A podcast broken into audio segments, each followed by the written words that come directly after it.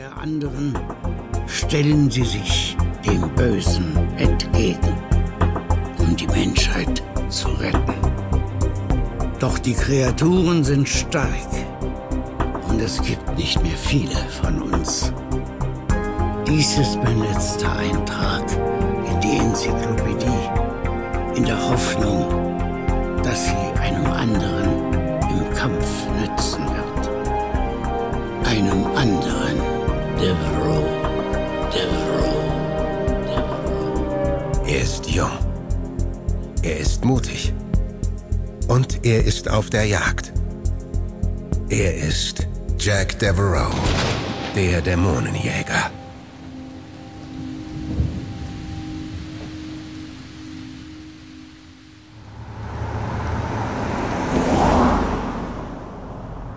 Warum fahren wir gleich wieder stundenlang quer durch Maine? fragte ich Emma zum dritten Mal innerhalb der letzten Stunde. Wir saßen in meinem Wagen und gondelten schon seit einer halben Ewigkeit durch den wahnsinnig aufregenden Staat der Kiefern. Weil wir morgen zu dieser wichtigen Tagung mit anderen renommierten Buchhändlern müssen, belehrte mich Emma ebenfalls zum dritten Mal. So wichtig kann dieses komische Treffen gar nicht sein. Sonst würde es nicht in Maine stattfinden. Ach, wo würde es denn stattfinden? fragte Emma und verschränkte die Arme. In LA zum Beispiel oder New York, in einem großen Convention Center. Und mit Messebunnies, ergänzte ich in Gedanken und grinste. Leider sahen das die anderen Buchhändler offensichtlich anders. Denn wir waren ja auf dem Weg nach Portland, Maine. Und statt eines Messebunnies begleitete mich Emma. Sie hatte sich im Sitz zurückgelehnt und die Augen geschlossen.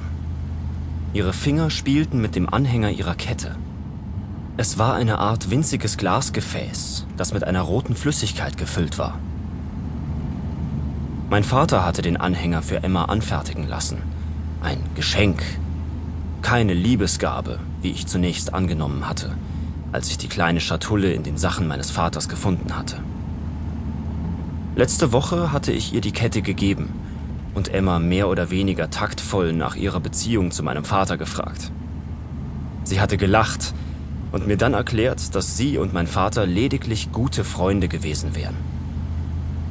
Sie hatte von irgendeinem Problem erzählt, bei dem mein Vater ihr geholfen hatte, und daraus hatte sich dann die Freundschaft zwischen den beiden entwickelt. Aber sie war nicht weiter ins Detail gegangen. Ich hatte die Szene im Büro wieder lebhaft vor Augen.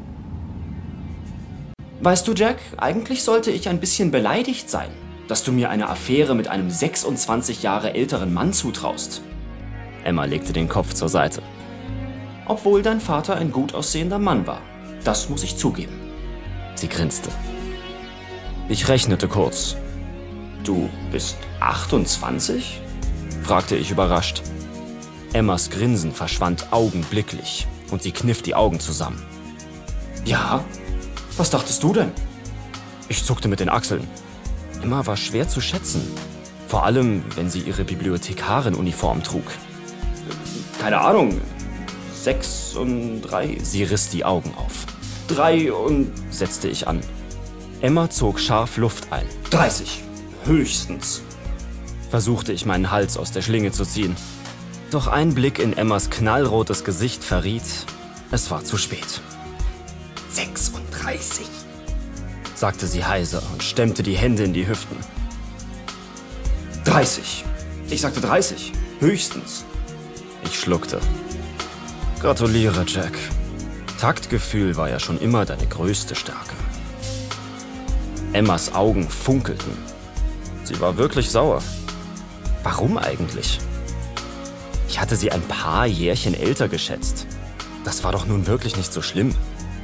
Trotzdem stellte ich mich vorsichtshalber hinter den Schreibtisch. Allerdings bezweifelte ich, dass 80 cm Holz als Schutzwall ausreichten, wenn sie erstmal richtig loslegte. Verdammt, wie kam ich da jetzt wieder raus? 36? Emma hatte ihre Stimme wieder.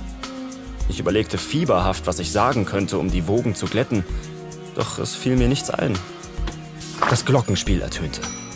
Gott sei Dank. Wer auch immer das sein mochte, er oder sie bekam einen fetten Rabatt. Oh, Kundschaft.